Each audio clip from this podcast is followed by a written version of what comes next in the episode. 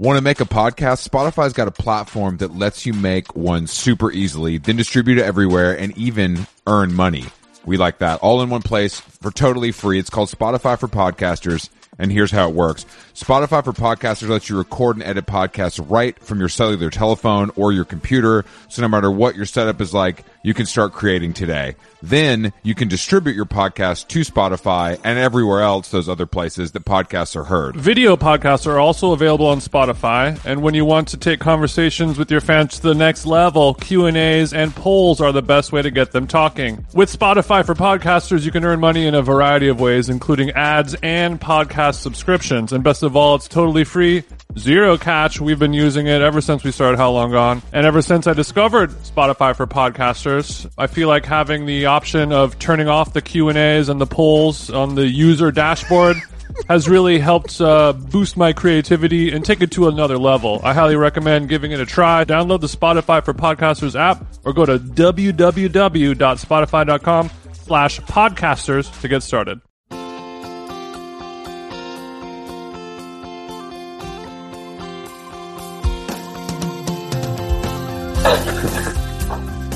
Happy Mother's Day, TJ.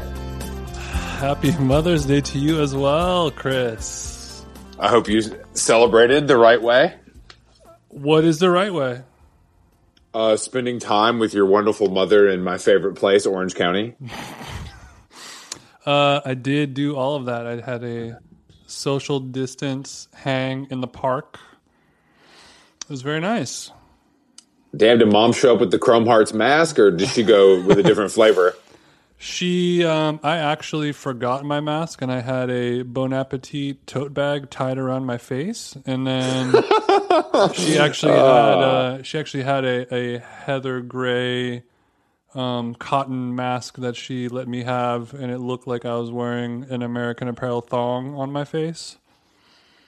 That seems like something you might have done at at Cinespace circa 2007, but I don't It think does. now is the time, Jason.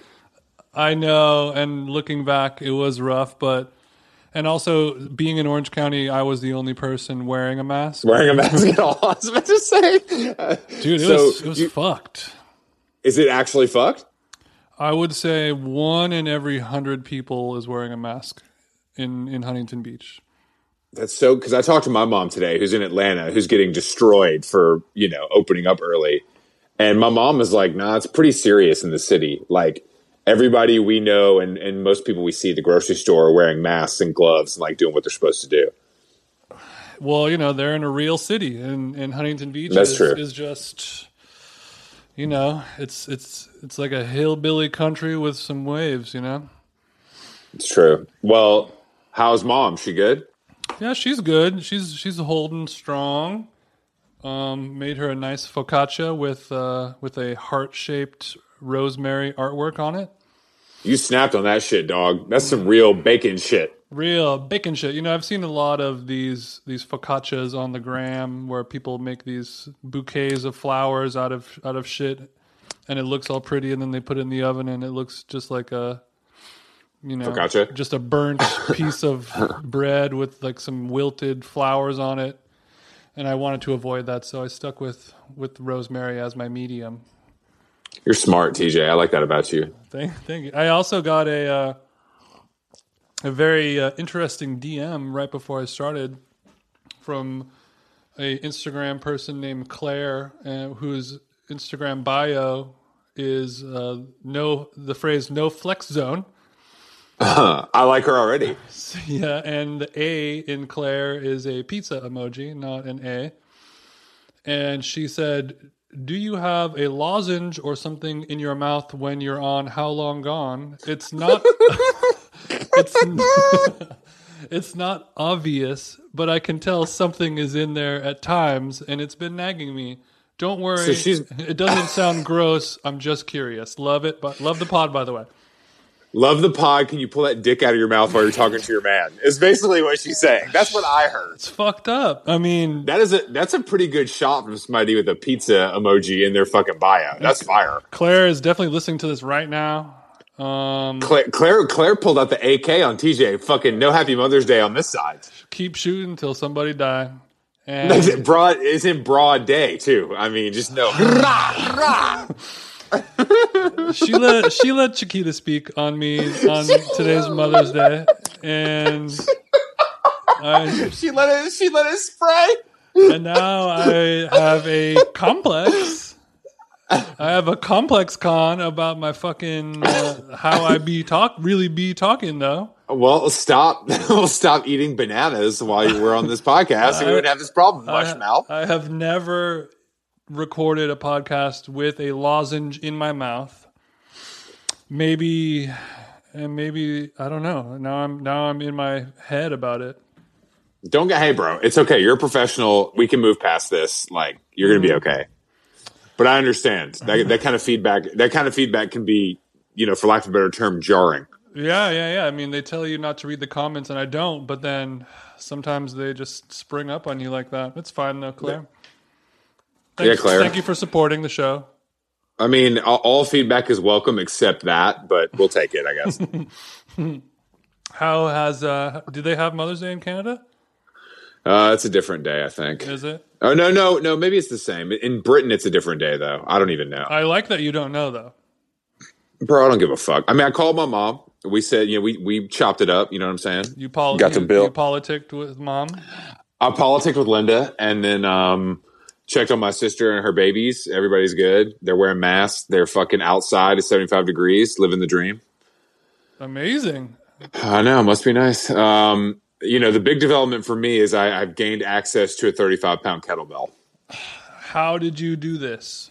So it is truly over for you, hoes. Um, I, uh, my friend and and known listener of the podcast, Adam Ray, uh, he has a he had two, and also he has an apartment that he that he uh, basically like sublets, and, and the subletter's out of town. So it's basically like a private gym with a single kettlebell. Um, so it's pretty sick. So I did your I did your 40 minute kettlebell workout and my fucking like my elbow, like the inside of my elbow, like where my where, where my arm connects. you know what I'm saying? Is The, uh, sore as a motherfucker. Like the, the like a in in inner arm forearm tendon type Yeah. of thing. it is my shit is burning, bro. Damn, he leaking. He leaking, but I dude, I hadn't lifted a weight in two months. Well, out of I'd use um, bands. I'd use bands, but it ain't it ain't hit the same. Yeah, bands uh, don't hit the same as a as a Turkish getup. I will say. No, they won't. But I mean, I actually have always, I always kind of thought kettlebells were a little bit Joe Rogan-y and lame. Um, but I, even after one workout, I totally understand now a little better about about how uh, far-reaching they are as far as a full body workout. Yeah, I think if you really do them the right way and have proper form, you can you can get a gnarly burn going on, man.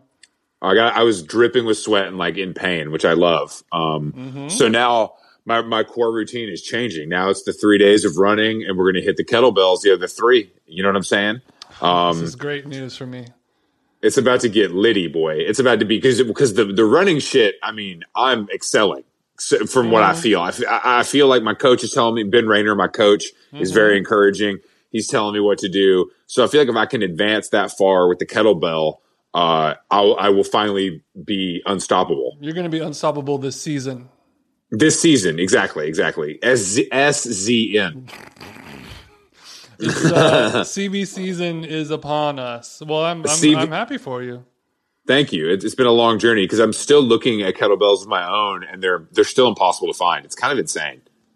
I know. I think you know the uh, the market will adjust eventually. It'll cor- it'll correct itself. I mean, I wish we I would I wish we had a way to make them. We should just get a concrete pour and make our own. It just it ain't, it ain't worth it. It's not the same. You know, you're, No, it's definitely not. it- it definitely this is basically your this is your Bitcoin crash, the great kettlebell Ex- exactly exactly shortage of 2020. exactly. I mean, I don't know. I think a lot of people, and this is something I'm going to attempt maybe if I change locations, are like gyms and stuff are renting equipment to people. Um, Oh, really? Which is sm- yeah, like a, a gym I've actually gone to in LA, and somehow I was on their mailing list. Like a private gym emailed me, and they were renting everything. Like, like this shit's just sitting here. If you guys want a Theragun or a kettlebell or a fucking bench, like we got it, you know. And um, Great idea. there's a Lagree studio here that's renting reformers. Like you can take the reformer home and put it in your fucking house. Ooh. It's really smart because like I would eat, I would definitely pay like not whatever, but I would pay a substantial amount of money to rent real gear and have it because it's just like it's Mm-hmm. it's it's necessary. Yeah, I mean, you know, some people get the Peloton. You can just rent the whole, you know, a true, a true real So if band set. So if you're listening to this podcast and you live in Montreal, Canada, and you have access to to dumbbells or other equipment, and you want to break off CB, just holler at me. CB needs some some forty five plates real bad. CB needs to. I mean, you don't even know, bro. I mean, if I had a full bench set up, oh my god, shirts wouldn't fit. You know what I mean? the shelf, the shelf would be on one thousand. Well, I'm glad that you're back on track to begin piecing your waif like figure back into something resembling that of a man.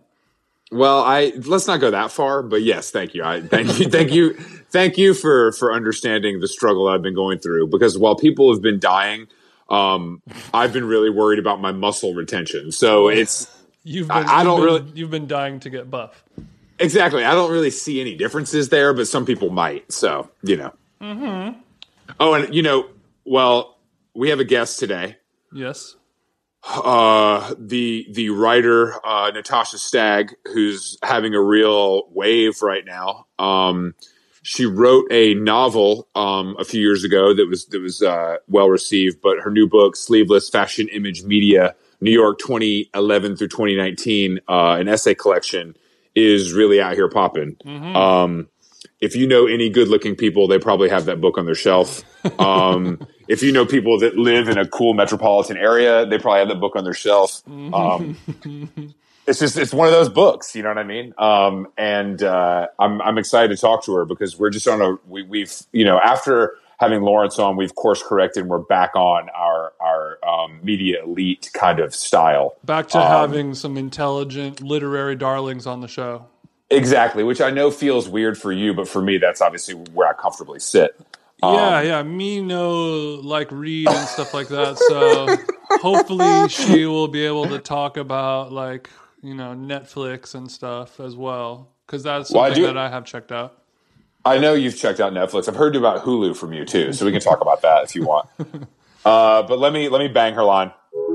Hey there, overwhelmed foodies. Are you drowning in a sea of meal kit options, feeling like you're in a bad dating game where every contestant looks the same? Fear not, because amidst the chaos, there's one shining star worth your culinary affection. Home Chef is not just another fish in the meal kit sea. They're the gourmet catch that you've been dreaming of. Say goodbye to swiping left on lackluster meals and swipe right for the one brand that will make your taste buds swoon. Home Chef provides fresh ingredients and chef design recipes conveniently delivered to your doorstep to simplify your cooking experience. Whether you prefer classic meal kits with pre portioned ingredients and easy instructions, speedy recipes ready in less than 30 minutes, oven ready kits with pre chopped ingredients, I like to chop myself, or quick microwave meals that are assembled in minutes.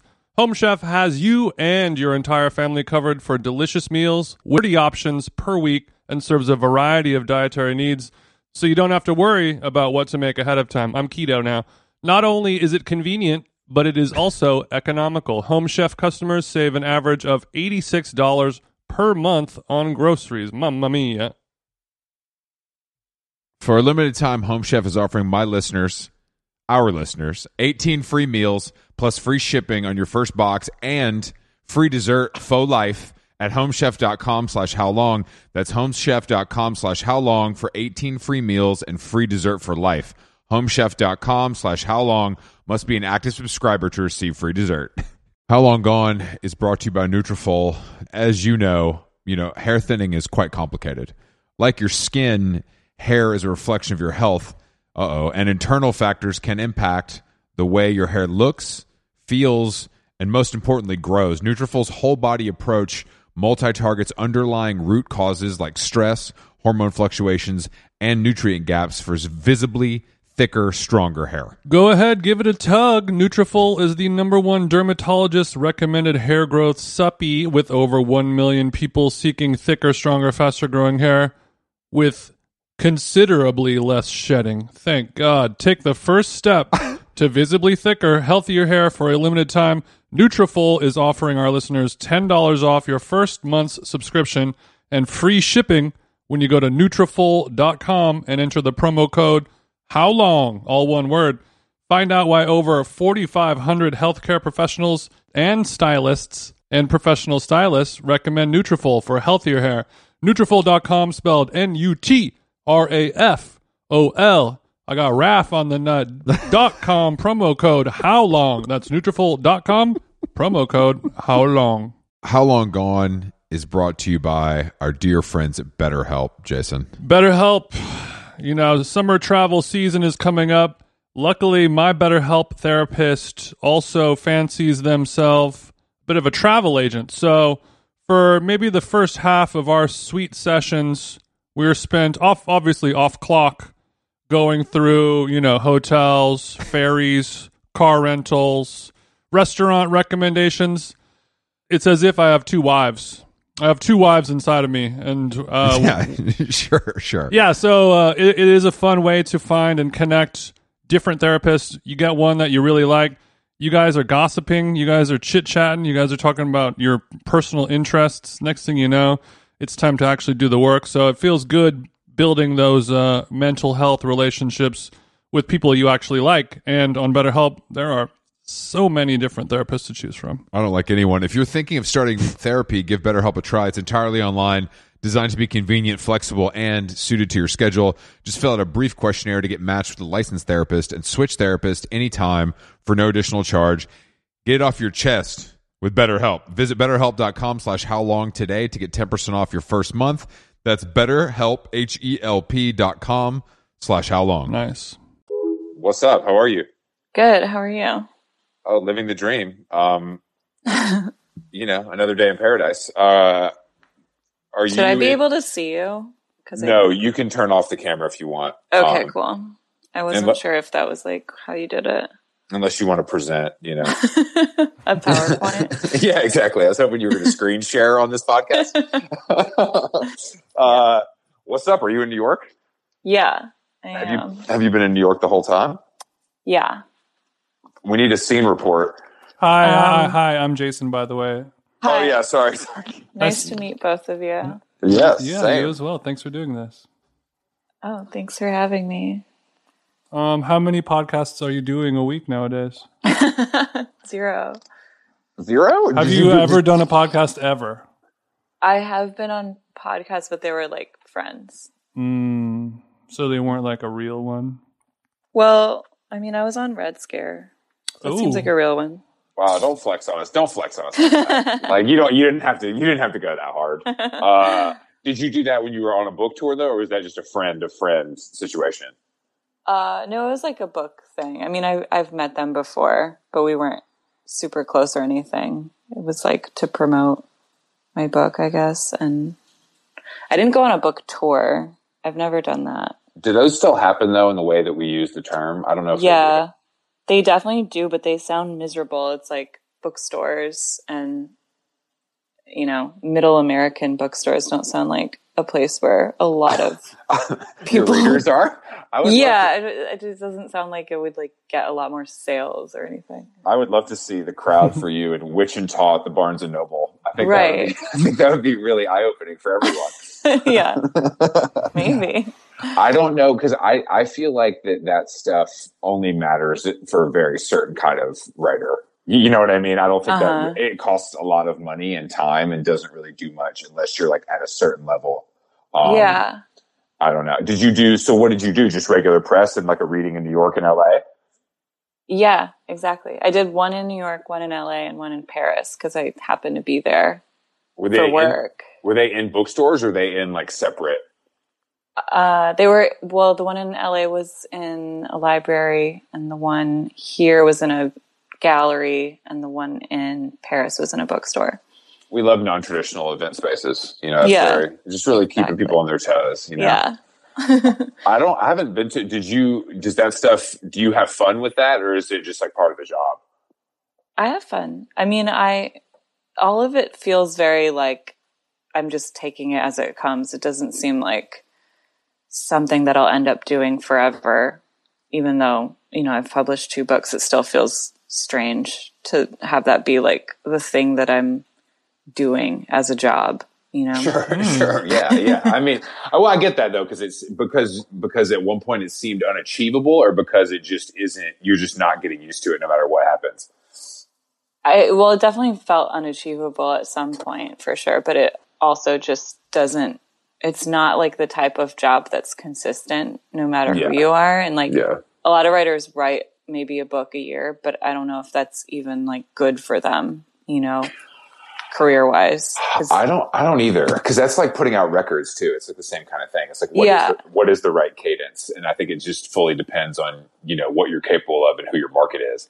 Yeah. I mean, no, I don't, I think a lot of people want their musicians to put out a record a year, but I don't know if a lot of people want their favorite authors to put out a book a year. You, I think part of that might be because we expect our favorite authors to like take longer, like we want them to think about it more. Well, we want them to think about it more and we want to be able to read the books and like have a little bit of time in between to look forward to the next one, maybe. Yeah. I mean, I don't even have any writers in mind when I'm saying this because it's like, I'm, I don't know who Yeah, I, I I'm just like keep looking thinking forward of, to their uh, next book. I'm I just keep thinking of like the the cadence that Louis C.K. has, where he releases an hour of new comedy every year, and every other comedian has no idea how he's able to do that.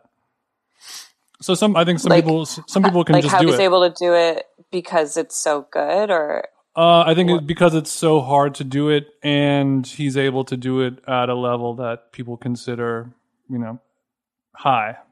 Where- yeah Whereas most people are like, oh, you know, if you you could put out a book a year or a special a year or whatever a year, but it it will probably suffer because you didn't put enough time into it. Some people can just shit them out. yeah I mean, I think that comedy too is so topical that that seems almost more doable to me. Like it's it's like there's i mean he used to put out a tv show every Yeah, season or whatever Mm-hmm. I mean, I he also does like have this he he definitely hated the um the schedule of it like he was vocal about that about the television show.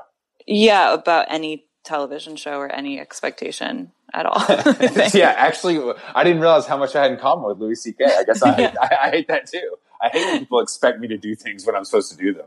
Well, I night- hate I hate that, but I also hate when other people follow those rules because I'm like, if you were not ready to do something, you don't have to do it. Like nobody wants that from you. But no one's. I mean, I think with right. Do you do you feel pressure from anyone? Does like a publisher, an agent feel like? Is it like let's go, let's go, let's go? Not for me. I think a lot of writers do feel that, but I don't have an agent, and my publisher is the most chill publisher in the world. Did you do both books without an agent? Yeah. Is is that just by choice because you don't need it or don't feel like you need it, or do, or is that like uh like I, I'm just surprised? I guess. Oh, really? I mean, Yeah, I Chris is I an guess- agent queen though, so I, I am an agent queen. I I love agents and managers and lawyers. That's really my shit. I like the idea of it actually, but I don't have an agent or a manager or a lawyer. I don't even have an accountant. I definitely should. Yeah, we should we should talk about this a little bit. I have some I have some I have some general advice for you. I don't know if Okay. you're taking I don't know if you're open to it or not. I'm open. Yeah.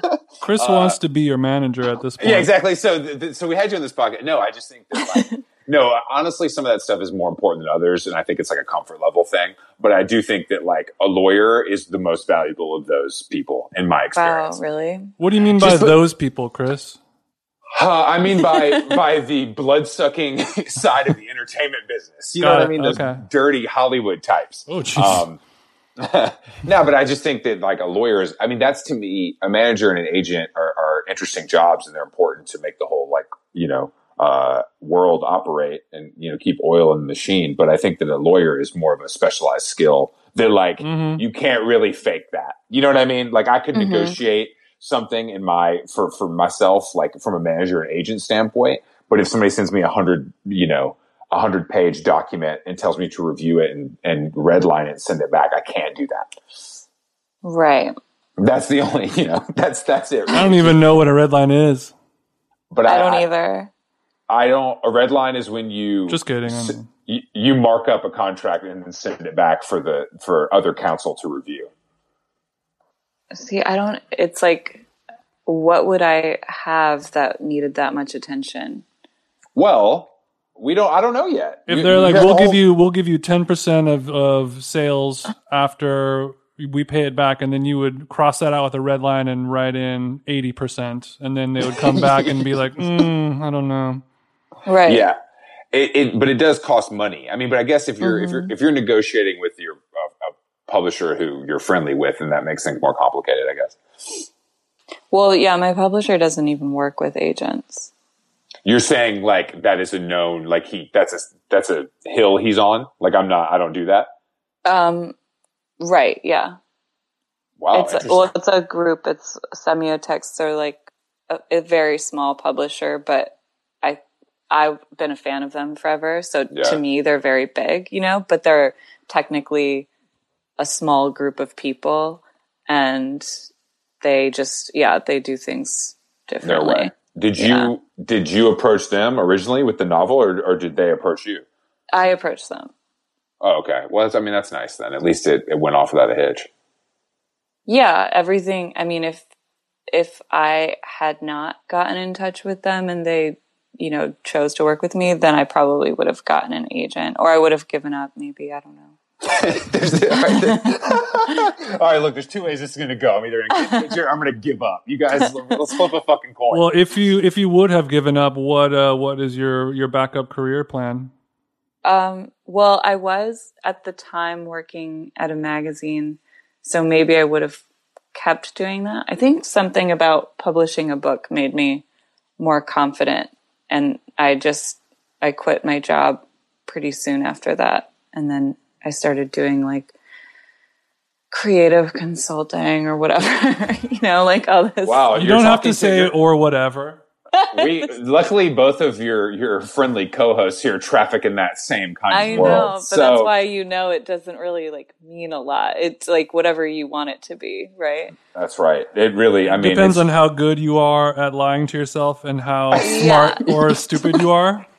Yeah. Well, it depends on the audience too. Like I think that after I'm 37 years old and I, I would say it took until I was 35, 36 to really be able to like explain what I do to someone who has no idea what it is. Maybe you know what I mean? by the time I'm 36, which will be like later this year, I'll be able to explain it. yeah. You're you're months away from having your life figured out. Just Yeah. just wait. It's right around the corner. This quarantine's really a, not a roadblock for Well, you. Well, I I think I think it's not because of it being like a hard thing to explain. I just think that the world had to catch up and create the language to explain what it actually is. Because before, it, I would just kind of tell myself like, I guess I just get paid to tell people what is cool and what is not cool, and in my mind, that sounds like the best job you could ever have. Because you don't really Right. have to do shit in terms of like actual labor, Right. other Well, than like paying attention to what's going on in the world. but it's different than like trend forecasting because that Yeah. used to be a thing. that still is that still is a thing, which is kind of surprising to me. Um, because yeah, I think it's definitely still a thing, but I, I- like people would assume that that's what you did if you oh, used I to see. say I see. Mm. right? I mean, Yeah, yeah, for two sure. roles, like, they're to me very different, but probably not to most people. They are, yeah, they're definitely different. But I think it, like, for whatever reason, trend forecasting is a term that, like, my mom might understand. You know what I mean? Uh-huh. Like, if, if Mm-hmm. she was having a good day. I know what trends Yeah. are. I know what the forecast is. We got this. Yeah, put them together, Chris. I know what you're doing, but my, my parents didn't understand for a long time, and I think still, my dad's my accountant. I still don't think he fully like has a grasp. on it. No, I think he's more just annoyed that income comes from so many different places, and that makes his job harder. Yeah. It is annoying though. You know, I mean, it is. It's annoying for me too, but like, you know, I mean, I've just never. I don't. um But do you think that it's easier to call? I mean, but at this point, it's probably easier to call yourself an author or a writer because that's such a known thing, right? Yeah, I still don't do it really. I usually I say I'm a copywriter because that's kind of what I end up doing most. Yeah. So And- that's just easier to say. Yeah, that, no, I agree, and I think that's a, that's similar to because if because if you tell somebody you're a copywriter, they know what it means. If you tell them you're an author and you tell them the title of your book and they don't know it, it doesn't hit the same. Yeah, exactly. You're like, well, better luck next time. Actually, no, no, no, I didn't mean I'm a copywriter. I'm a copywriter. yeah. uh, do you? Well, is the copywriting because I do some of that myself. Do you find that like exercising a different muscle, or is it just like I do this to pay the bills and it's fine? It's definitely exercising a different muscle. I mean, I find it way more difficult than writing for fun or whatever, like creative writing. Um, it's like, yeah, it's it's trying to get into the head of some company or brand. So I find it's it very different. I find it pretty difficult to be honest, but I I think do it's, too. It's a it's a I think that if you work with someone long enough, I think it becomes much easier. Like it really that really makes a difference. Um, I know a lot of people that do stuff like one off, and I just I don't. I mean, I could do it, of course, but I think it'd be really laborious for me. Yeah, the one off projects are so much more difficult. And then people don't understand that your hours are going to be way longer than, you know, Yeah, it's- like than if you had been working with that person for a while. Yeah, once you get in the so groove, much research. Yeah, yeah. Once you get in the groove, it's like, all right, I kind of know what this is, and in, in my head, I can operate that way. But yeah, for for off the rip, it's tough. It really yeah. is. Yeah. But I mean, that's why when when it hits, it hits. I mean, some there's some shit that we all can remember that's just like legendary because someone did that work the right way, you know. And I think that's why copywriting is still a pretty well paid job. I wonder, I was just talking with a friend about this because, you know, it's not as well paid as some. Uh, I would. like, hey, it look, I would depends on what that. company you're writing for, I guess. Yeah. Definitely. But it's it's also just this it's so difficult to actually stand up for yourself as a copywriter because there's this parallel career path that seems similar. Like what you're saying is like there are journalists and there are copywriters and there are authors, but they're all kind of doing the same thing to Yeah. like the layperson. And so you're like, well, a dollar a word, you know, is kind of like a standard for so many outlets. Mm-hmm. And so then like if a company hires you to copyright and offers you a dollar a word, like I'm You're sure like, nah, bro. yeah, it's like hell no, but also like I'm sure a lot of people are like, yeah. You know, Yeah, so it's like course. really No, hard to actually get anybody to understand that that's not okay and it's become this kind of I don't know, my friend who who also copyrights was just complaining about it to me. well, I think all businesses are fucked up from like millennials doing things for free. you know? Exactly. I mean, Like, they- although they fuck- they fucked up we the whole fucked game. ourselves out. Yeah. yeah, I guess if we are millennials de- by de- definition. Like young people, because I didn't. Jason, did you intern and do shit like that? You didn't, right? Um, I did intern, but never. I mean, never like anything in the copywriting type of world. I would say I just think. Where did you intern- intern? I interned at KCRW, which is like the NPR radio station here in LA. Oh, cool. Um, which I was just telling my girlfriend that I I did that yesterday, and she's like, "Oh, that's kind of hot that you interned at this at an NPR station." And I was like, "Do you want to know what I did?" And she's like, "Yeah." And I'm like, "When the when the DJ would play a song, I would write it down on a piece of paper and hold it up against the glass window, and then somebody would write it down, and then that's it." It's really hot. yeah. I didn't. I just. I just never interned because I didn't get into this stuff until I was like too old for that. But like that. That. Also, I don't know if interning is in your personality type, Chris.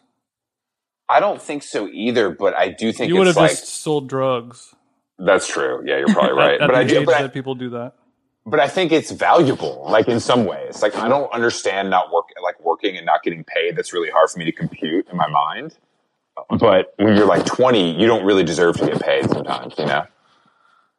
Yeah, I mean, Right. it's you know, I've I've seen a lot of situations where an intern, you know, came in with a great attitude, did an amazing job, and was hired within like three months or something like that. All it all it takes is just, hey, I'm I'm I'm hungrier and thirstier than all you guys, and can afford to work for and nothing. Yeah, yeah. Mm-hmm. Well, now you're speaking specifically about New York media internships, which are classically, I mean, it's like working at Vogue. It's the great, you can just go down the masthead and recognize the last names. It's the best.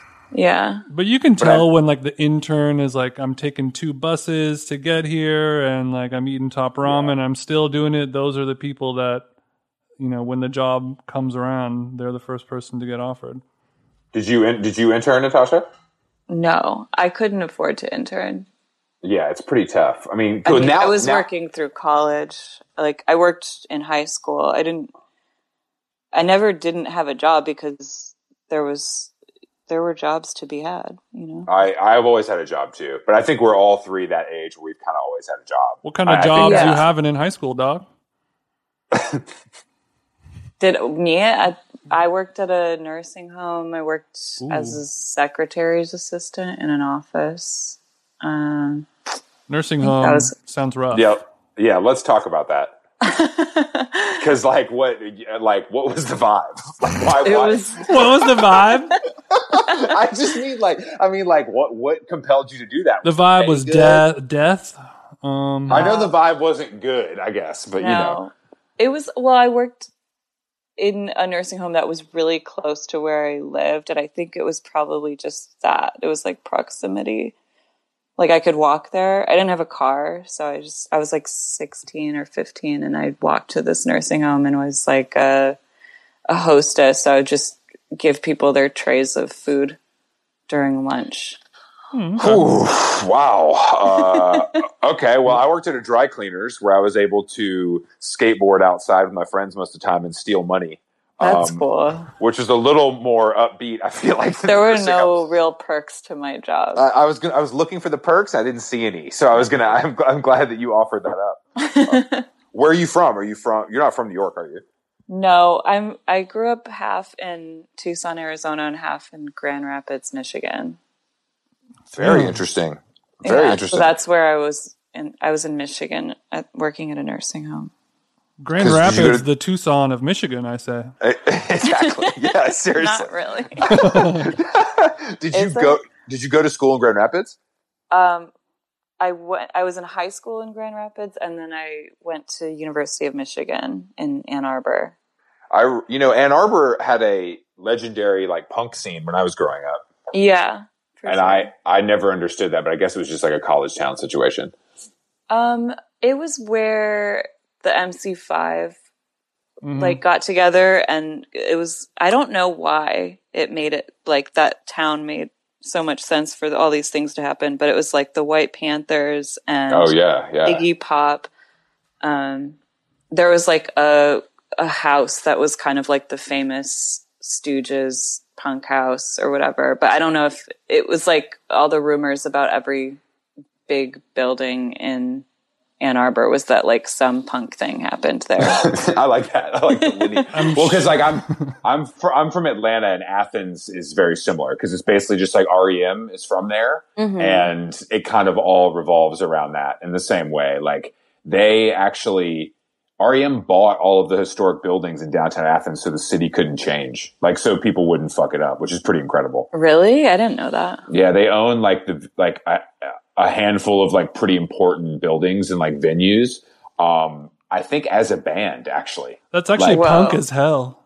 it's it's punk as hell. It really, it really is. Owning really- property is really punk. exactly. It's very People- Elon Musk kind of vibe. I like it. Yeah. People really hate landlords right now. I'm I'm having a hard time. I'm, I'm having a hard time like wrapping my head around it fully. You know, like people outing celebrities as landlords. I don't understand why that's so surprising. Yeah, of course they are. Like, what else do you think they're going to do with all this money? Well, and they know that the money's not going to keep coming forever. That's very true. That's very true. Real estate you- is a great investment, you guys. I've heard that. Natasha and I live in New York, where real estate investment requires a little more capital than you. Okay. Yeah. Yeah, yeah, it's super cheap here in LA. no, I know it's not. I know. I'm sorry. I made it sound like that you live in Sacramento. I didn't mean to. No, no, no shots. No shots. No, it's fine. But I don't. I don't. I mean, it's it's it's wild out here. Prices are wild. But I mean, I don't think they're going to forgive the rent. So I'm just going to keep paying it. I'm really curious. It's like, it's, wouldn't they have forgiven it already if they That's were going kinda- to? Yeah, and I also have I don't know why we, we had a friend on this podcast who's like a, he, he owns that brand Noah, the clothing brand, Uh-huh. and uh, he was talking about he's like I paid rent because I can, and that is like kind of what I felt like I should do basically because if if I don't pay rent when it when it's due, it's going to fall on someone who's going to owe someone money. Is basically what what he was saying, you know. Um, yes. I mean, I haven't paid rent for this month. are you pushing it as long as you can? I'm kind of just like, I'm like uh, of two minds about it. I don't, have a strong feeling. What does uh, what what say your landlord about this? yeah, he yeah. hasn't said anything. He's, I mean, Ooh. also, I have no idea what he's doing. I'm really curious what he's doing. He's like a, he is the head of a giant Hasidic family that lives in Brooklyn, but has like a home upstate. So I'm sure they've fled, you know? Yeah, definitely.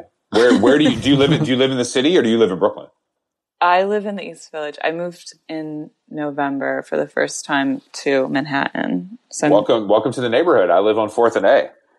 oh no way, I live on Second and B. Maybe I shouldn't say that on a podcast, but I'm really close to you. Yeah, we're really. I live above Mast Books, like in that building. Oh my god, I love Matt. Chris, you're being a little too forthcoming with your exact home address here.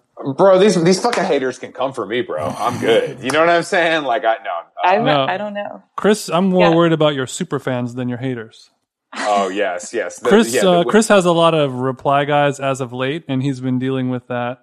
Um, Are they right- guys? Are I'm they writing- guys or girls? No, of course they're fucking guys. They're fucking budget versions of me and my friends. you, you don't you don't have any reply girls, Chris? Fuck no. I mean, maybe a few, but that's not the. That's what I'm writing about. I'm writing about reply guys right now. So I would Oh, love really? to. Get, yes, because I think that it's there's been an influx of them since Corona because people are so logged on and so wound up. Yeah, definitely. I feel a responsibility to stay um, in touch with my reply guys because those are you know those are the ones you know we if we put out a T-shirt, those are the motherfuckers who are buying it. You know. No, I no, I don't think it's not even. It's more just though. I think the term started with guys that would do it to women, Yeah. and that was like where it comes from. And I think that it's just it's really flown the coop. It's fucking spread out like a virus. No pun intended. you're you're trying to um i guess you're you're taking back the reply guy yes, exactly. back Yeah. to the man exactly, exactly. But I just don't. I mean, there's. I, I lay this out in the piece, but there's just distinctive types, and that's what I think is so interesting. There's such archetypes to to, to different strands, and I, I Hmm. like I, hin- like indicas and sativas Exactly. Yeah. Exactly. It's a very it's a very similar breakdown, but it's just like nice I, I I don't. It's really hard to be online right now. It really is. So you're saying the reply guy is a type of person and it's not necessarily predicated on the fact that he replies and that he's a guy. Uh, I think that there are different types of reply guys. Like I think they can be broken down into different subgenres. what is okay. what is so the they all do have to reply. They have to reply. yes. Yes. Yes. So so Natasha, First to be a rule reply of you reply guy reply. first rule of a p- reply guy you have to reply but uh, yeah, so that's my th- my theory is that I've af- after being replied to enough, I've been able to identify the different types and can now break them out into categories and then identify their features. Oh. what is the most Um, dangerous reply guy out there I'm not going to give away the fuck. give us a taste chris sauce right now, Jason. I'm sure the Paris review will be fine if you lay out lay out one of one of the many genius of reply guys. Uh, first of all, fuck you. Um, it's for SportsIllustrated.com. Um, it's uh, Is it? No, no, no, I'm just kidding. I'm just kidding. I Um, believed it. It's for GQ. It's for GQ.com, Mm-hmm. which is Sports Illustrated in some ways right now. Sports Illustrated for um, close. Exactly. Uh, well, no, I think the most dangerous one is something that I define as the toe to toe reply guy who want, who, who thinks they're on your level in every way and then want to show that they're smarter than you or know more about the subject than you do. Mm, And they think Hmm. that you will be pleased by them. Kind No, of, no, no. They want to bait you into arguing with them so they can be right and prove that they're right, even though you Mm. might have a, you might have a blue check and more followers. so they're probably just doing that for attention, not for your your adoration. Well, it's also like, why are you guys so serious? Like, I don't really care. Like, I don't care if you like Blur more than Oasis. Like, you're just a loser. Like, I don't need to argue about that. That's just, you know what I mean? It's like, I, I the, the level of, the level of time and effort put into it is more from them than is from, from the original poster. Mm. Do you think you were ever a reply guy yourself at one time in your life? Unfortunately, Jason, I think maybe we all have been if you're online enough. Uh, yeah, I but, think so. but I don't know if I would. I don't know. I think reply guy truly comes down to replying to people you also you don't know at all and don't know in real life. Do you True. um, do you have a lot of reply guys? Me? Yeah, I don't. sorry. I I specifically don't. I'm pretty sure. You're pretty sure. I feel like talking to my friends, like I'm like, what am I missing? Like this is a, a phenomenon that has not really. You're saying you're doing something wrong because you don't Yeah. have more. More. I don't have any reply guys, and I don't have any. None of my exes have contacted me during quarantine, like all my friends say that their exes have. Whoa! Actually, we need to talk about this. That's. It's I'm like shocked. I'm definitely doing something wrong, right? I think so. I mean- yeah, I think so. Do you want to hear from your exes? Uh, I In didn't theory. until I was yeah, like, Uh, and I don't.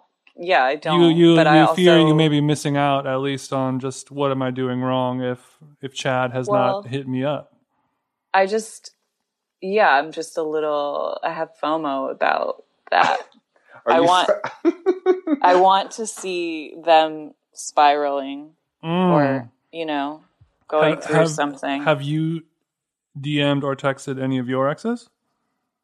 No, Good I mean you. it's. It could be on me. I'm quarantining with my boyfriend, so Got I'm it, not. got it, got it. I was about to hit door swings both ways, in that way. sweetie. yeah, yeah, cool. Thank you for that, that detail. That explains it a little better. Yeah. Well, yeah, like. I think if I was alone, I would be hitting people up, but the fact that they don't know that I'm Mm. not alone. It's like I'm getting a nice glimpse on? into into your mind. Truly a look into the look into the psyche right now. Really, what's going on in there? So, are you Yeah. glad that you're quarantining with Bay, or or how how is it all going? it's going well. I really thought it would be, you know, A lot. Yeah, I, I mean, I live in a studio apartment, and that's a lot. Mm. You know, That's tough. it's it's not like I moved into this place thinking that I would have a roommate. Because we live separately normally. Oh, Um, oh, okay, okay, okay. So it's one of those situations. But honestly, it's going really well. So Are- Are you able to work though? Is there a place for you to sequester yourself and concentrate? yeah, I mean, Yeah, cha cha Yeah, matcha. Yeah, Santa Munch is closed, so you have nowhere to go. no, I mean, I think I'm pretty good at just like focusing, even if stuff's going on around me. But both of us have sort of designated parts of the room as our own, Mm. I- I like- accidentally. you have to draw lines in the sand during this difficult time. Uh huh. Do you have any you- tips that you can share with us for for staying focused and productive when you're in a studio with somebody else? Oh my god! Because I have a problem with it. Are you in a studio? No, I'm not. No, this, no, this motherfucker's in like a three bedroom house in Glendale. Don't feel Of bad. Of course. well, you know, Um. LA. What can I say? but uh, but you know, even even even then, it's still you know no It's matter still a lot. no matter the square still a lot. footage. I, I I have a little trouble with with staying focused and working when also wanting to make sure that the uh, you know the, the thoughts and feelings and cares of your partner are being taken care of as well. It's really difficult. There are things that I did not expect or could not have predicted. it's like, I mean, everybody feels that way, I guess. Yeah, of I just, course. I don't know. I think you just have to get lucky and be proud of yourself for choosing a partner that is cool enough and you're able to enjoy living with in a in a small space. Yeah. Kudos and I'm you. really lucky in that way. And I think I, I, I don't know. I know so many people who are like casually dating who considered quarantining with somebody that wasn't their Right. soulmate. like you you, got know? you're you're like you're a month and a half in and you're like are we doing this? Are we moving in together right now? Yeah, but I haven't heard any really good stories from it, honestly. I want to hear like a great um like mistake like quarantine Yeah, story. when you say when you say a good story, I'm assuming that means something bad happens. yeah, exactly. Okay. Well, see, the, the problem is, I don't think those stories are going to come out until post quarantine I think people, so too. Yeah. they can't release it while under under lock and key because then it would cause rift. Yeah. Right. I know that's the problem with these like Zoom hangouts too. Cause I, I used to have like a ladies night with my, with a few of my friends, like probably like once a month. And we'd go get margaritas and like talk about our boyfriends. And now Mm. our boyfriends are in the room. You know, it's like, it's it's really difficult. Like and we're I- like, it's going so well. I can't believe how well it's going. You know, and it's like, I'm like, you guys, one of them just started dating somebody like right before this thing. I'm like, come on, I can't wait for this to end so I can really hear how it went. Yeah, I mean, I've heard of people. I've, I think I've, I I don't remember who it was, but I feel like somebody was tweeting about doing uh, therapy in their car because it's the only way they could get privacy. Oh my God, I do it on my fire escape. I I just haven't done it, which might not be good for my mental health, but I just didn't know what to do. Wasn't But fire- I I think it was Raven Smith who said that every week he has his his boyfriend goes and like s- sits in the car or goes for a drive for two hours so he can have alone Yeah, time. yeah, he's, yeah. He says he, yeah, he does it. Like I think the car has to be moved, so he, he's like stay gone for a little while longer, so I can have some alone time. Yeah. I mean, it's, well, a, it's I- a hard thing to ask, but I think it's kind of necessary to ask, or to be It like, "Hey, you you have to synchronize all of the boyfriends of everyone in your in your girl group to all go for like a walk at the same time, so you guys can have margs and talk about how you hate your boyfriends, right. It's important. how they don't be cleaning the bathroom and stuff. You know, It's true. They don't. They 'Cause I don't. re- I really, really miss shit talking. You know what I mean? So I think that that's you know, and it's, nothing's it's better necessary. we have to let it out somehow. I It's miss that too, and it is kind of a in person thing usually. it doesn't hit the same over a fucking delayed Zoom. Yeah. Yeah, not everyone is blessed with Chris Black's reassuring cackle laugh that that gives me that dopamine hit. You know, I know. I'm sorry you can't. I'm sorry I can't package it and sell it. Um, if only. is the are you cooking? Yeah. Of Did course. you were you doing that before?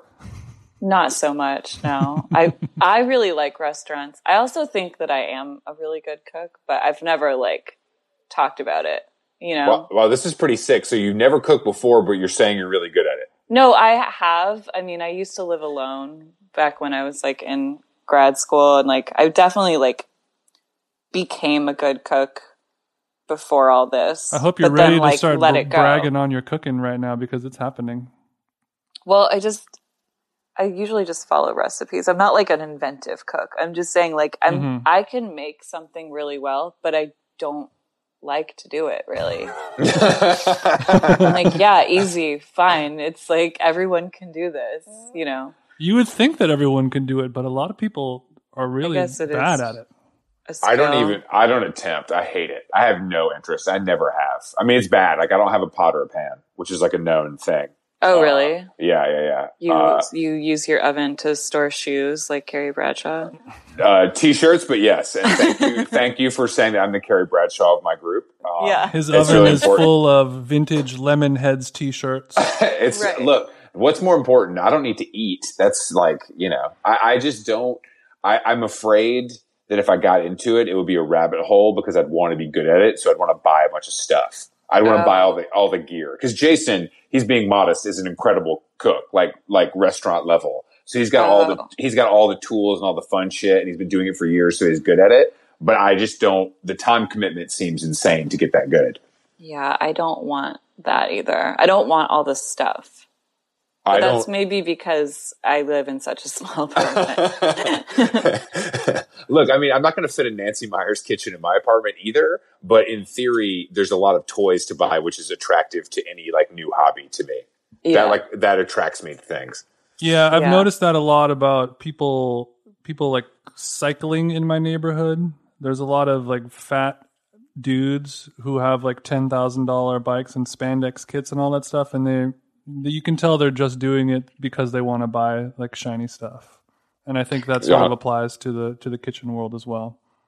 It 100 percent does. But I miss restaurants. I'm, I the gym in the re- in a restaurant. I'm really salivating for.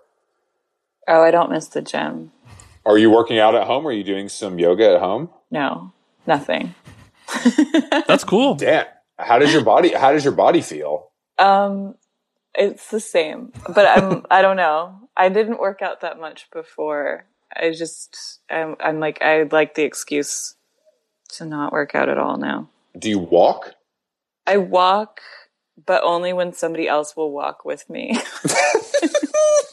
Otherwise, I'm just bored. Have you I mean, checked really, out? I'll- You should listen to a podcast. That's Are true. you- I do listen to podcasts walking sometimes, but usually that's like when I have to go somewhere to the mm-hmm. grocery store or something. But yeah, I I like I don't like exercising. And I've actually lost weight, I think. Damn. Now we're talking about goals. You Uh, bitch. I don't know how. I think it's because my boyfriend is vegan and so we've just been eating vegan. homemade homemade cooking is a known weight loss That's because true. of because of the you know the different ingredients that are going into it. Yeah. So you're a vegan person now, for the most part. Accidentally. Yeah. You're, but you're a ve- I don't vegan mind sympathizer. It. Sympathizer. Mhm. Were you ever vegan in like college or high school or anything? No. But Unfortunately, I my I parents was, were so. hippies and they mostly ate vegetarian, so I wasn't like a big meat person ever. Did you That ever have a, a hippie phase yourself, or were you rebellious against that? Definitely not. I didn't have that at all. Yeah, I didn't even you. like smoke weed really. I was not into it. And your parents were chiefing in in the crib. Yeah. Such a strange thing to like, because I knew, you know, of all the friends I had, I definitely had like, you know, one out of twenty of my friends' parents like would smoke weed openly, and it was just such a crazy concept to me. It doesn't make you want well, I don't know, it depends on Um, the yeah, I'm assuming but it doesn't turns you make you off. want to do it. yeah. Yeah. it definitely turns you off. Yeah, it's like it's not cool if your parents are doing it. right. But they look, Damn, they I- must look like they're having fun though, playing on those bongos. Yeah, they did that. Did they wear Did they wear funny clothes and shit, or were they pretty normal? But just when they got home, they were chiefing and playing bongos. Um I guess they were they dressed pretty normal. yeah, they didn't have dreadlocks or anything. Okay, cool. They were. They didn't have. They weren't wearing like weird tu- tunics or anything. No. Not Did they really. play? Did, were they listening to Phish and like the Grateful Dead and stuff? No. What were Just they into? like like um like Laurel Canyon folks. oh, the cool shit. Mm, Yeah. That's true. Damn, that's cool. I know. I wish my parents aren't cool at all, and I just wonder what would have happened if I had cool parents. you would probably still be living in Georgia. That's true. Yeah. I, is like hippie parents are cool. That's not cool. Well, it's cooler than like religious accountant and nurse. Mm, true. You know what I'm saying? I, could- I mean, I love my parents. Well, They're amazing. there's one thing that makes hippie parents very uncool, and that is having no money.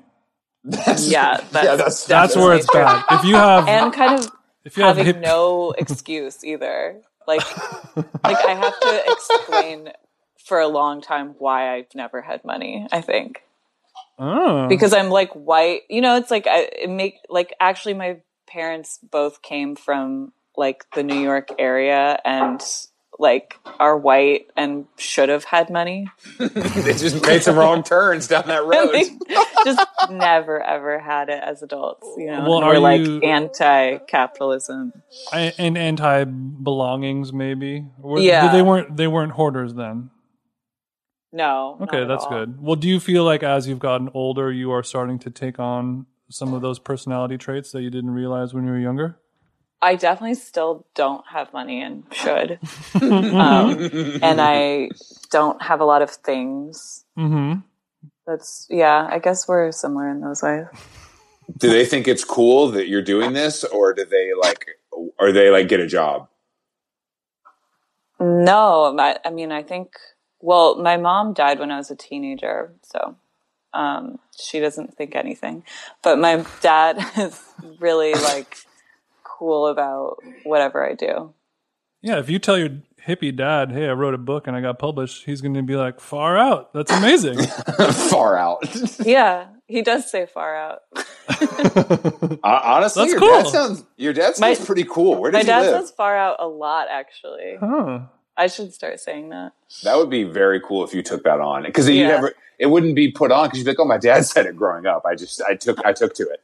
Right. Well, Yeah. have have you thought about ways of of making more money quickly now? Like, uh, like you know Patreon podcast, OnlyFans, things like that? Oh, I've, I mean, I've thought about them like I understand what they are and mm-hmm. I'm interested in the concept. Mm-hmm. I definitely have an aversion to that, but I don't know what that aversion comes from. I have mm-hmm. like a very kind of conservative way of thinking about my own finances, maybe. Mm-hmm. I'm Like, like, you're you don't want to get rich. Like that's not. A I priority. don't want to. I yeah, I actually don't want to get rich, but I wouldn't mind it probably. I just it's like this.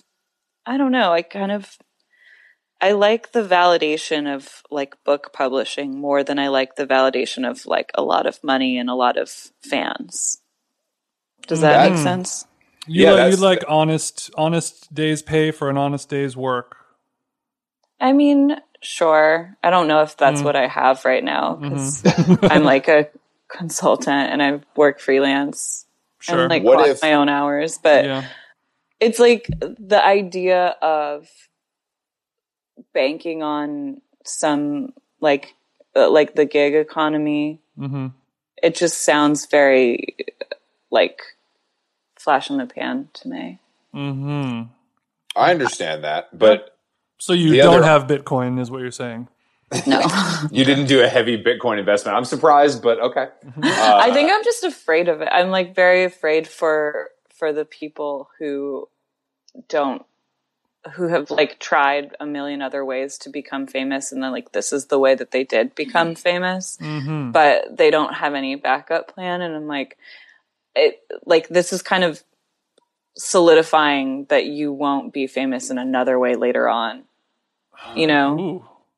Damn, that I'm hits not- below the that hits below the belt. i'm sorry this is No, I'm just kidding. I'm just kidding. i'm not talking about you guys but No, no, I that was you know way you that's uh, that, that's something that I had never considered, Me neither, and it, yeah. and it makes a lot of sense while also being you know kind of depressing.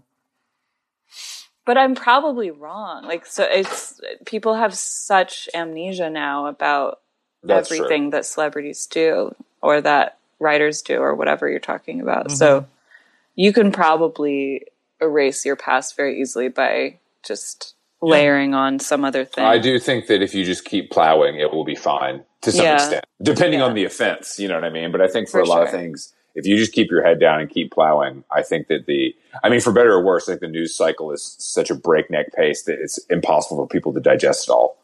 Yeah, And if people deep down really like you, they want to forgive you. right. And they want you to put out more content no matter what it is. We love content as a society. Yes. We love the content And plowing. Um, and plowing. Yes, also plowing. Yes. Did has Hollywood approached you about doing something? No, I wish. I'm actually surprised. Like a movie version of my novel Or yeah, or like or- screenwriting. We're talking about a, maybe a Hulu series. Yeah, maybe a Yeah. straight, maybe a straight, yeah, HBO Max, ten part, ten episodes, straight, straight to television. No, I mean, Yeah. it seems like you could screenwrite, they could ado- adapt, they could adapt even one of the essay. You know, they could, they just, they, I mean, you know, writing or a, a full movie coming out of like a Vanity Fair article is very common these days. True.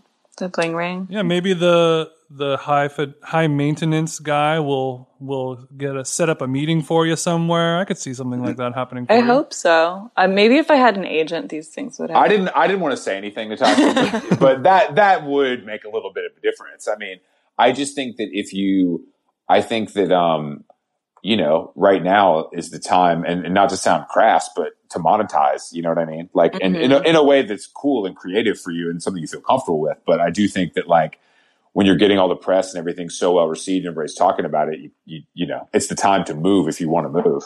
I like that this I- podcast is going in a Shark Tank type of direction right now. Totally. I- I, really appreciate it. Mm-hmm. I just think it's it's. I mean, when something captures people and people are talk, it means something. You know what I mean? And and and I think that obviously goes beyond monetary, but I do think that the person responsible for it should be compensated. You know what I mean? For Right. in a in a real way for being able to create something that has captured the zeitgeist. I think that should be rewarded with money, for, for lack of a better mm-hmm. term. Yeah, I know. I kind of have that feeling too, but it's funny that I'm not more upset about it because I, d- I definitely, you know, it's like I published two books that I have been told are very popular, but you wouldn't know it, you know, like looking at the numbers. According that's to your prob- Instagram um, DMs, people uh, do enjoy the book, Yeah, exactly. but you are not a millionaire from that.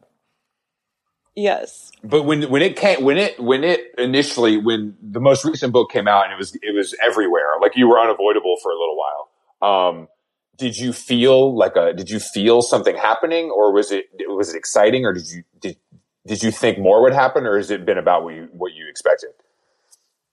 Um, do you mean the first time around I, I was expecting, what was I expecting from publishing Yeah. a novel? Yeah. It went beyond Walk walk us through the high. I was, Yeah. I was definitely like Feeling yourself? the worst, Hmm. maybe, or I- I was expecting either kind of, uh, you know, like not as much uh, attention or even some negative attention.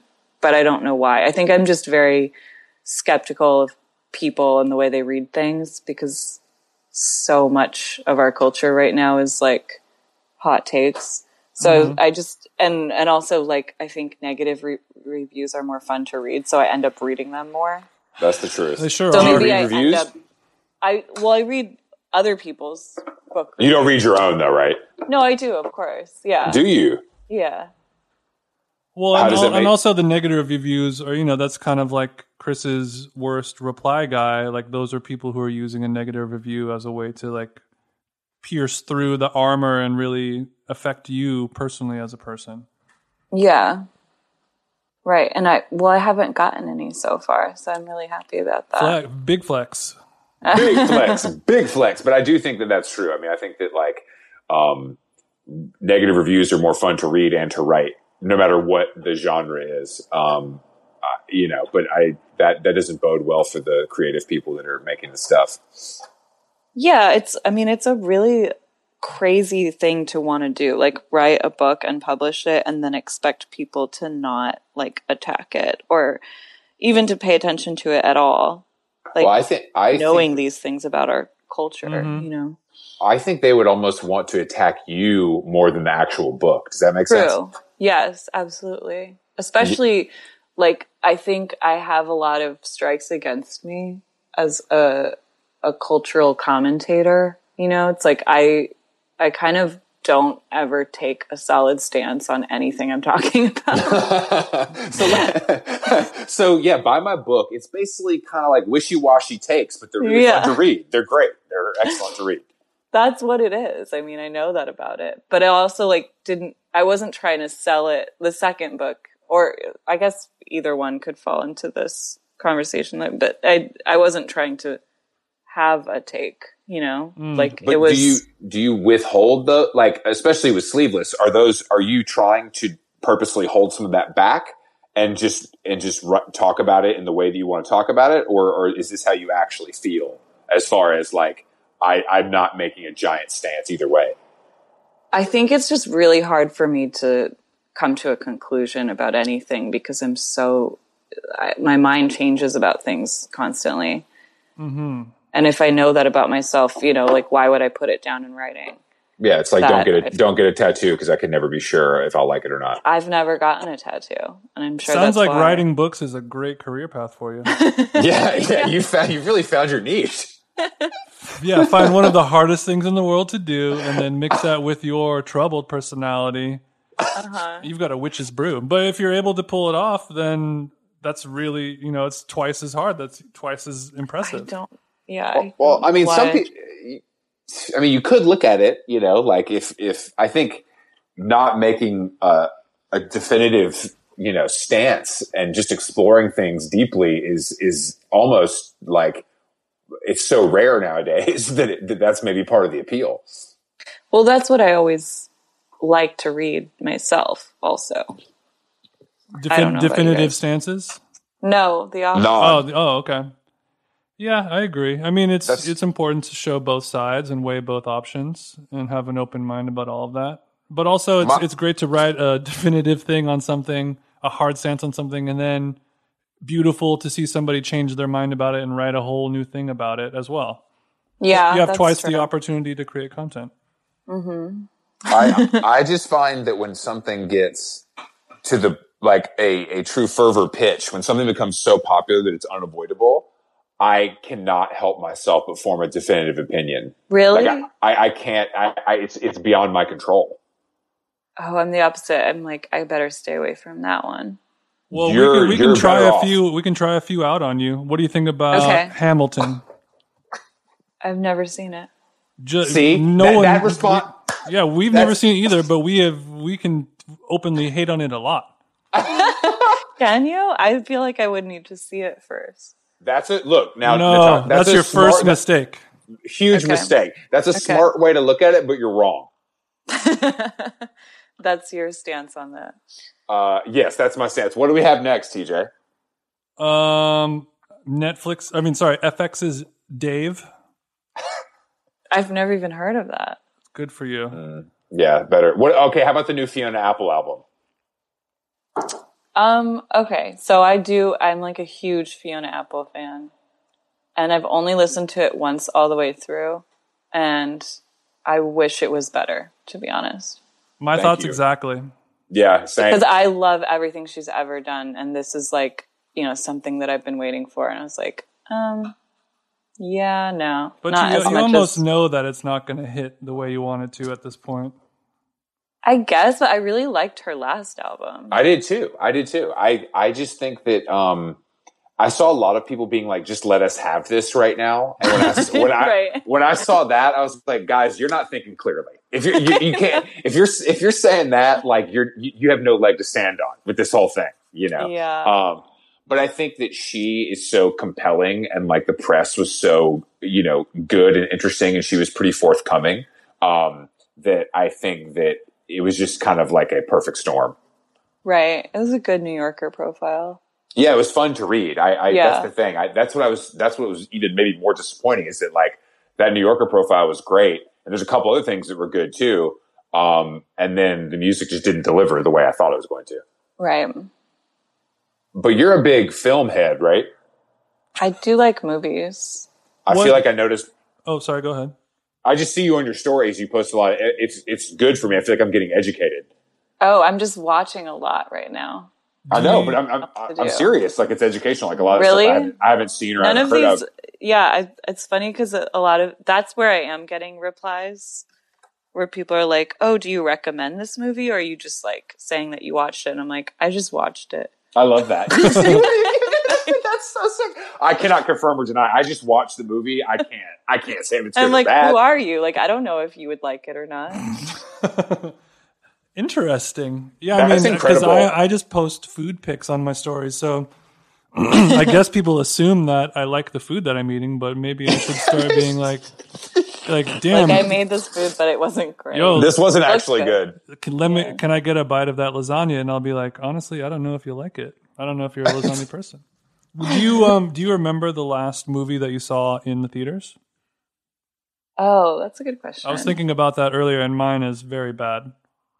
Oh, I think. Well, I think it was. When did Uncut Gems come out? That was that makes sense if you're not a big big movie goer.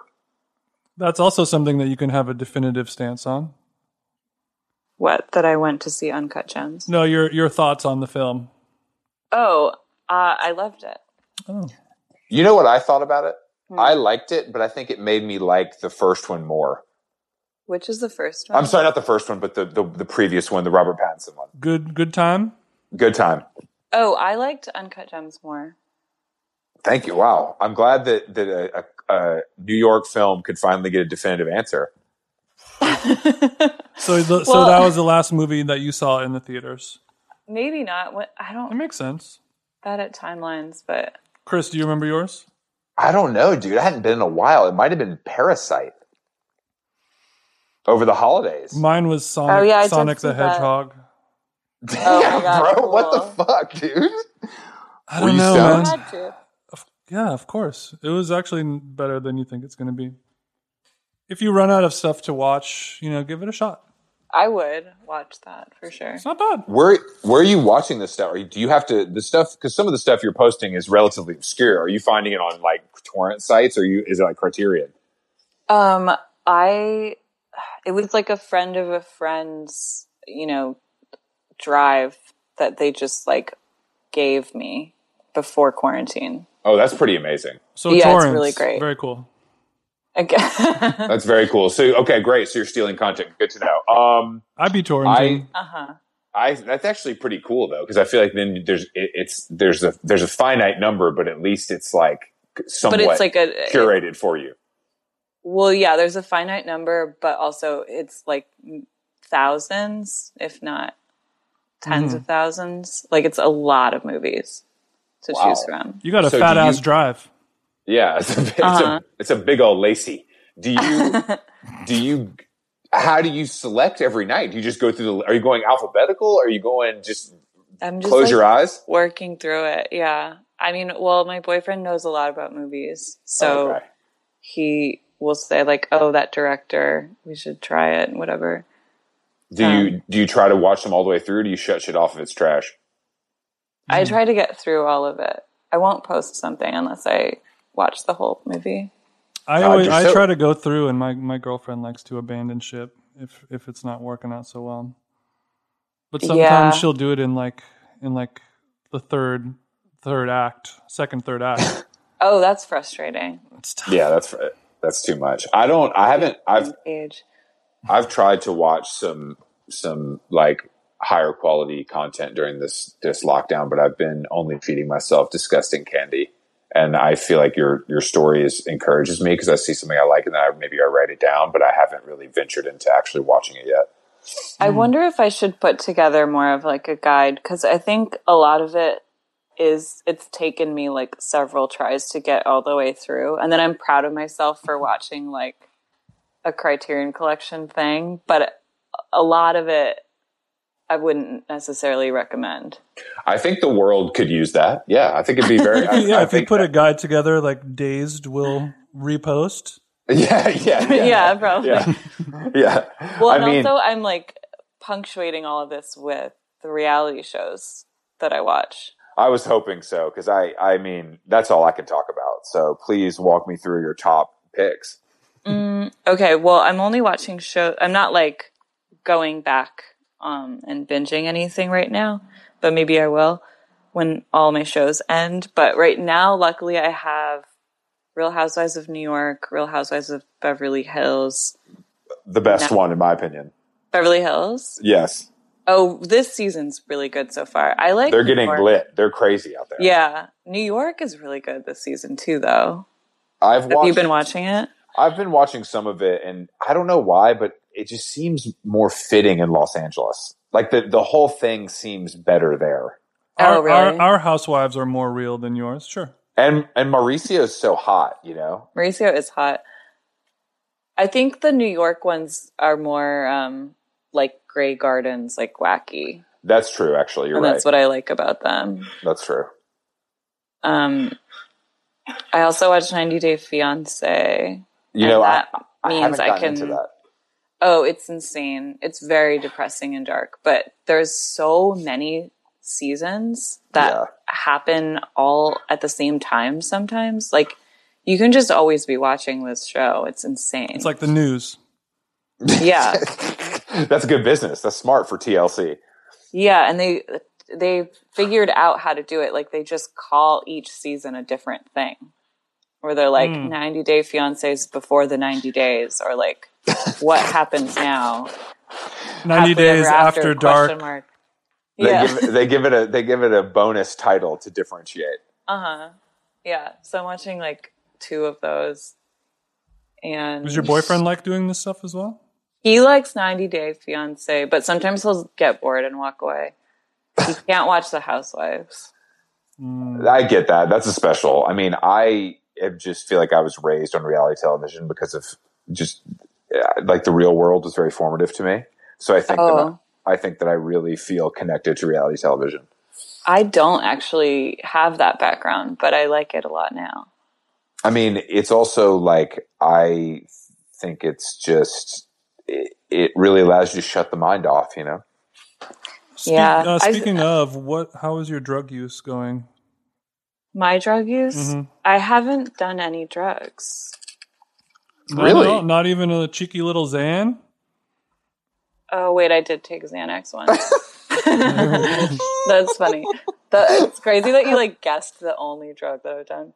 Well, that's our favorite drug of choice um, on this pod, or one of them at least. So I guess I got lucky. Um, no, I don't. I mean, I don't usually do a lot of drugs. I guess because I don't smoke weed, and I've started to hate cocaine.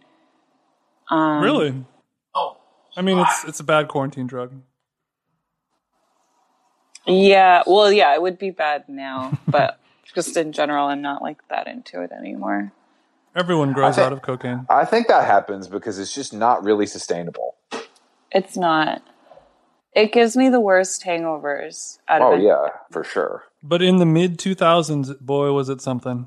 Yeah. Mm. Everybody should do it for a time. I couldn't agree more. That's actually a big, a big uh, thing that we try to push on this podcast. Yeah. what uh, what kind of coke user were you? Were you a a cig I've- smoker? Were you talking about a restaurant or a band idea?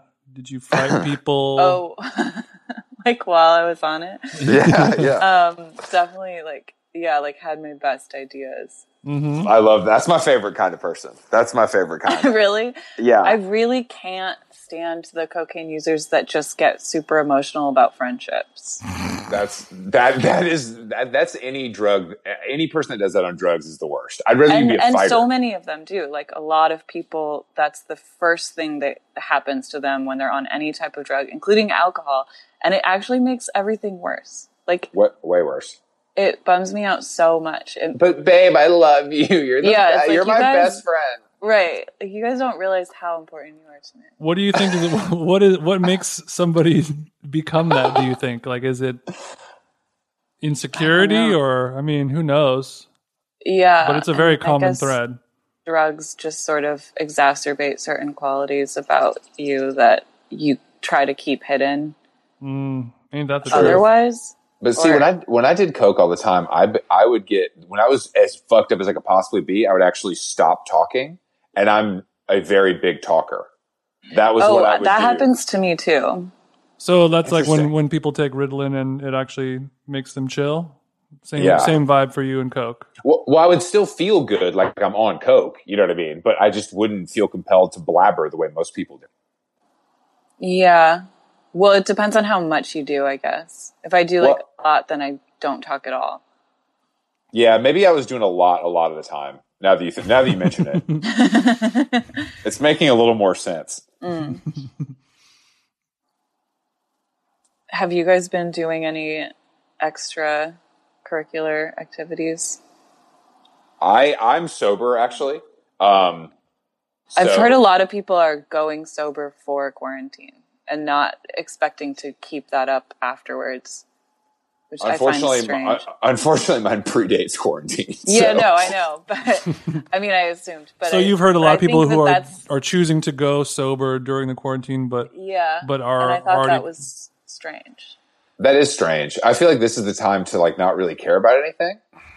I, I think that drinking during the quarantine is is not a great idea because you're already kind of living a sedentary life. You don't need more calories, and there's no real like.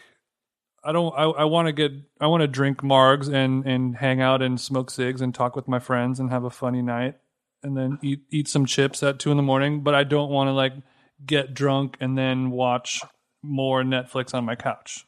right. There's like well, no real no real purpose for that.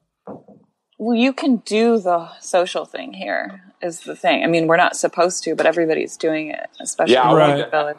I wanted to ask you about that. Are there underground clubs happening that I'm not Oh. privy to?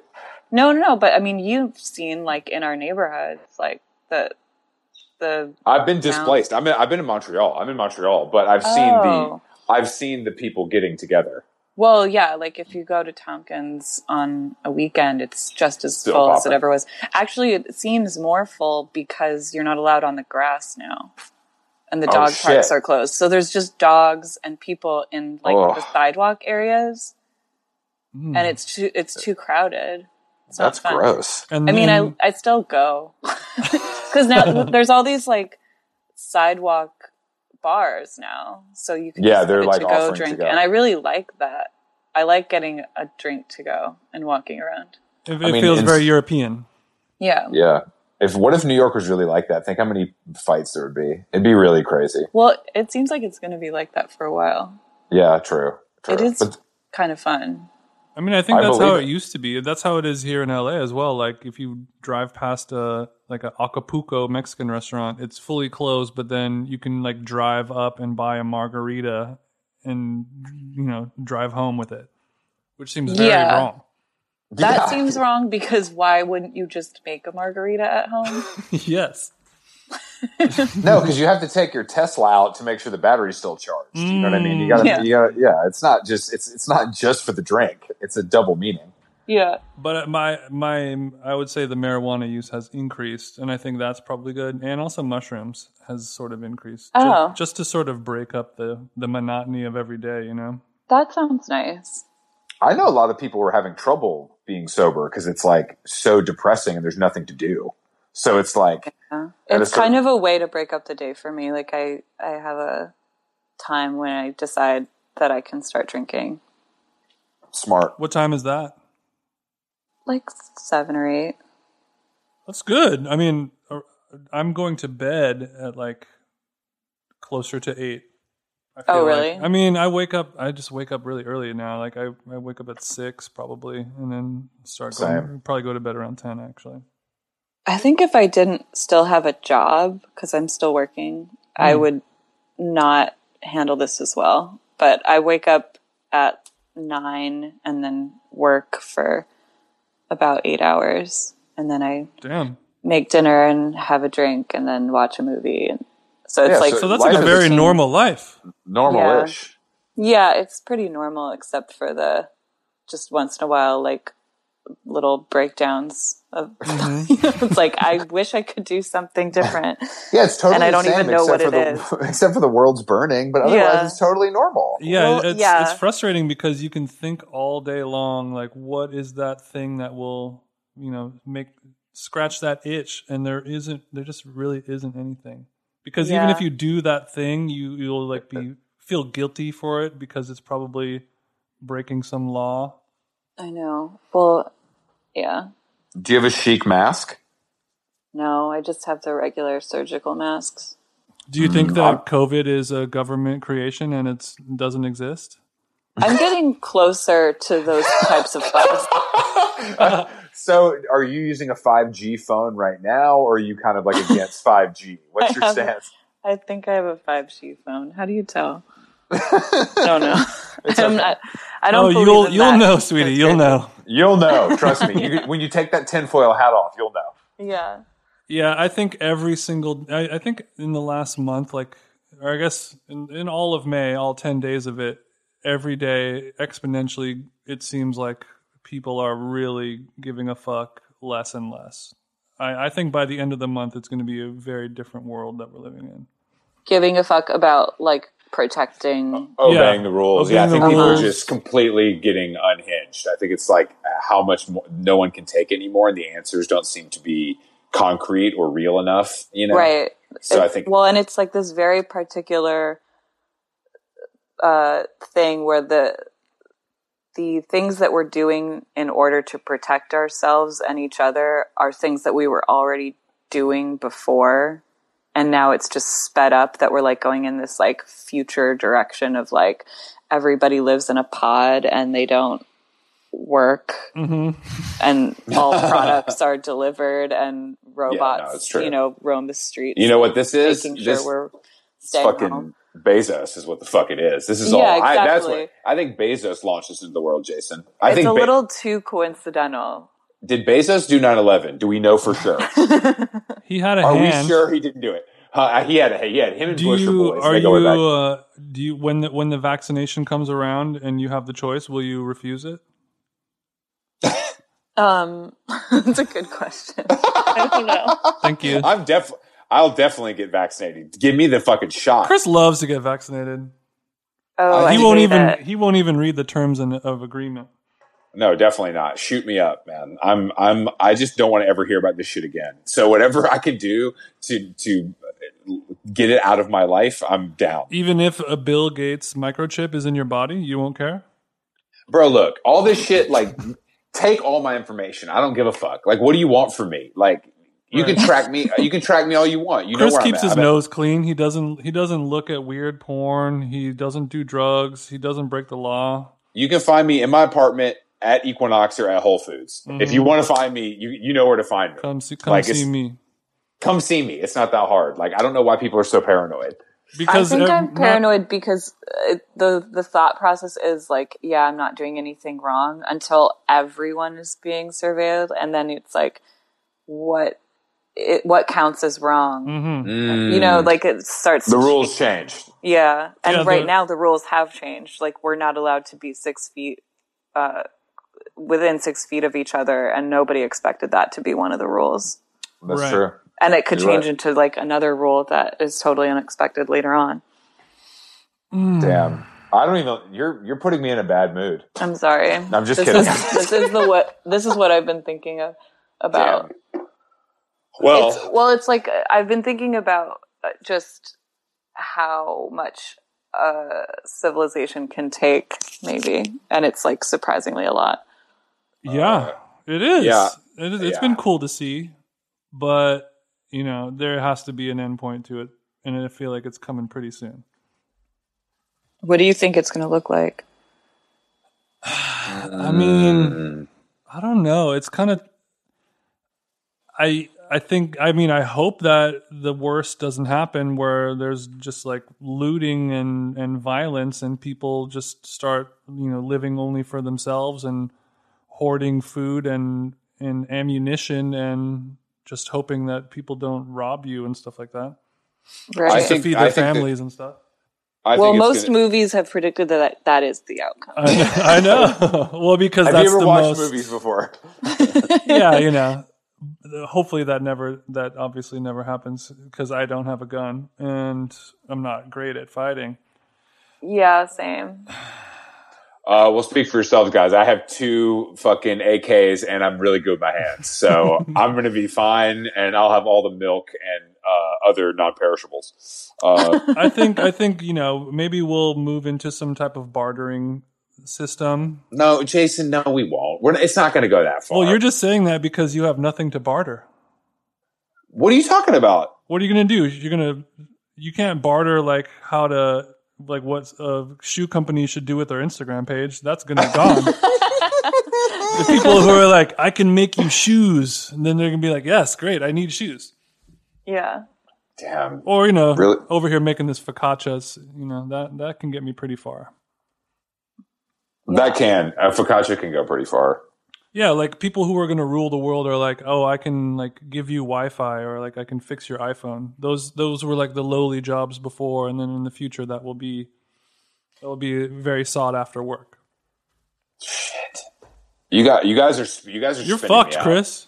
I'm fucked. I have no skills. I'm barely. I can. I mean, I can't do anything. I know. Me neither. Well, luckily we have the one skill that the world will always need: podcasting. Podcast. Exactly. Wow. And on that note, wow, Natasha, thank you for joining us. Thank you for having me. This is fun.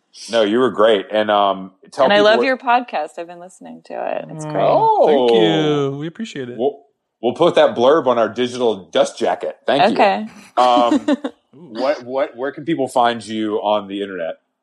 Um, uh, like I'm on my Instagram or my Twitter or Yeah, we need you to tell what us you what what that is. we though. want you to do some plugs. We're pl- you're plugging now. my name. My name Okay. spelled out, Natasha Stagg. Okay. And your books are available wherever books are sold. True. I love yeah, that. so cop a everybody book. go go go cop a book. I've been I've been using bookshop.org to support local bookstores, which I Oh, find really really helpful. It's it's really Yeah. a cool service. Are you available Yeah, on audio? Uh, no. Mm, something to consider as a revenue stream for uh, Q Q3, my friend. Yeah. Yep. Q3. Thank I have you. a feeling you're not going to do it. No, me neither. You're definitely not doing it. She's, Like, yeah, Oh, great. maybe. We'll just have hire somebody else to read it. yeah, Okay. Okay. I'm available. I'm available to talk to my agent. Um, thank you Thank you. for coming, and we will talk to you soon. Okay. Bye. Bye.